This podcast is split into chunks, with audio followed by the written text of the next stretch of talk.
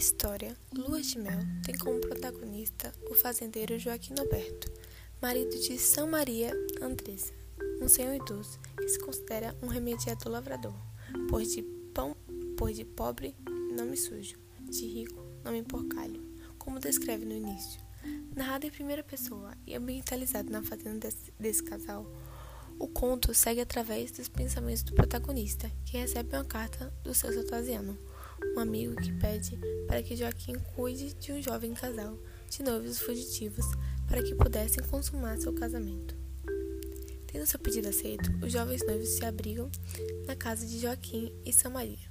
Na narrativa, é possível ver a satisfação do casal com os noivos, principalmente Joaquim, que através de sua narração demonstra sua apreciação com o amor deles e seu bom comportamento. Mais tarde, após narrações que revelam o tempo em que os quatro passaram juntos na fazenda, é descoberto que o jovem, que a jovem era filha de um major que se opõe, que se opôs à união. Com isso, Joaquim Alberto decide montar uma vigília de defesa para prevenção a eventuais ataques do pai com a ajuda dos vizinhos. Seguindo a história, o casal consegue consumar seu amor em uma linda cerimônia de casamento, havendo aí uma súbita epifânia de Joaquim Alberto, que, ao ver o prazer nos olhos dos jovens recém-casados, vê-se apaixonado mais uma vez por sua esposa, São Maria. Ao fim, o irmão da jovem aparece dizendo que o major cedeu à união, convidando todos ali presentes para uma festa em casa.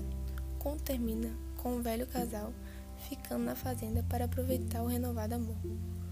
Um ponto importante a reforçar é a constante contraposição entre o velho casal acostumado à vida de marido e mulher e à vida pacata na fazenda e aos jovens que, chega, que chegaram a fugir de casa para consumar seu amor, interrompendo a mesmice da vida de Joaquim e sua esposa, trazendo a conclusão de que o amor traz o amor.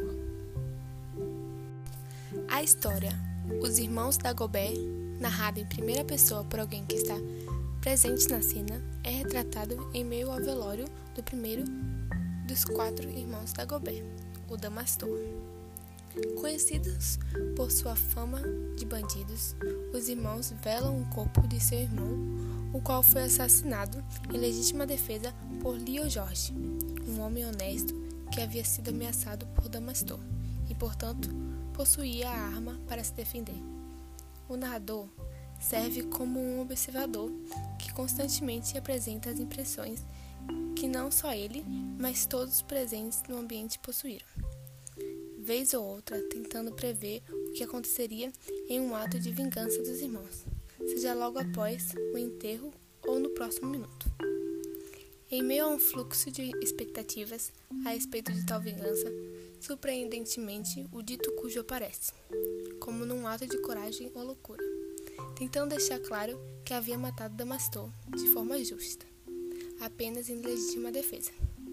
Leo Jorge se oferece para carregar o caixão, o que causa espanto a todos, gerando mais uma vez a expectativa dos irmãos vingarem Damastor.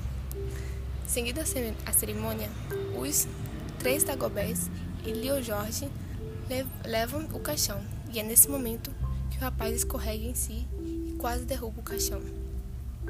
A narrativa segue com o tenso clima de que Leo Jorge poderia ser assassinado a qualquer momento, fato agravado pelas suposições e prenúncias da multidão que acompanhava-os.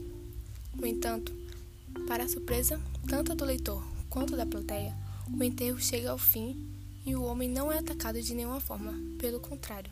Os três irmãos demonstram compreensão a Leo Jorge e admitem que o meu saudoso irmão é que era um diabo de danado, agradecendo a todos os presentes e anunciando que iriam viver na cidade grande.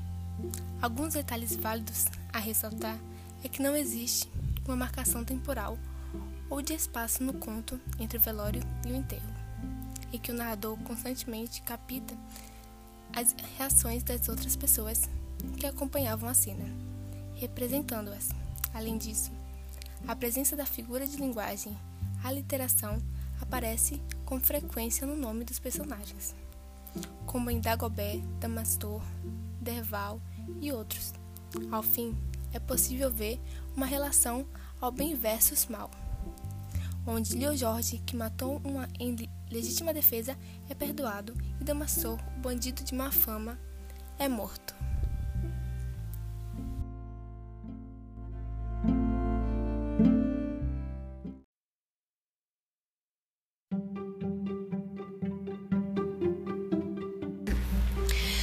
No conto Substância, o narrador onisciente conta a história em terceira pessoa, falando pelo personagem central, Sionésio, e transformando seus pensamentos no fluxo da história.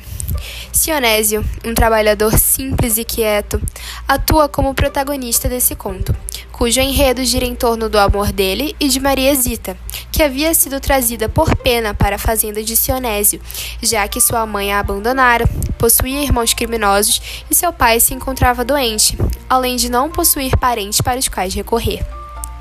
A menina, descrita como feiozinha, magra e historiada de desgraças, foi dado o ingrato serviço, o pior de todos, o de quebrar polvilho à mão nas lajes, mas que ela parecia gostar de fazer. O tempo passou e Sionésio herdou a fazenda, que continuava a produzir farinha de polvilho, sendo destacado no conto que seu prazer era ver, aberto sob o fim do sol, um mandiocal de verdes mãos. Amava o que era seu. Em uma de suas caminhadas pelo mandiocal, acabou por perceber Maria Zita, que durante esses anos crescia transformando-se numa bela moça. Sionésio acaba se apaixonando por aquela mulher, que tem sua beleza dita como radiante. Sua essência é comparada ao povilho que manuseia, pois, mesmo sob o quente sol do sertão, possui um brilho cegante. Há, no entanto, uma preocupação por parte de Sionésio, que teme que sua amada possua uma essência maligna como herança de sua família, visto que possuía uma mãe leviana, um pai doente e irmãos bandidos. O amor que ele sente por Maria Zita acaba sendo maior que seu preconceito a respeito de suas origens, e agindo pelo coração, ele a pede em casamento, que é como se dá o fim da história. O conto apresenta uma extensa narrativa reflexiva, no qual é exposto o desenvolvimento da visão de Sionésio pela amada e sua admiração pela mesma, que é constantemente adjetivada com sinônimos de palavras relacionadas à claridade, retomando a comparação dela com o brilho do polvilho com o qual ela manuseia.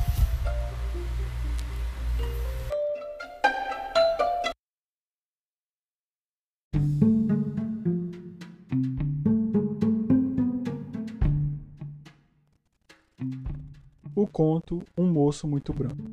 Um moço muito branco se passa no comarca Cerro Frio, onde, após alguns estranhos fenômenos naturais acontecerem na região, um moço, cuja a palidez luminosa é apresentada como ponto de destaque, aparece misteriosamente na fazenda de Hilário Cordeiro, um bom homem que o, que o acolhe.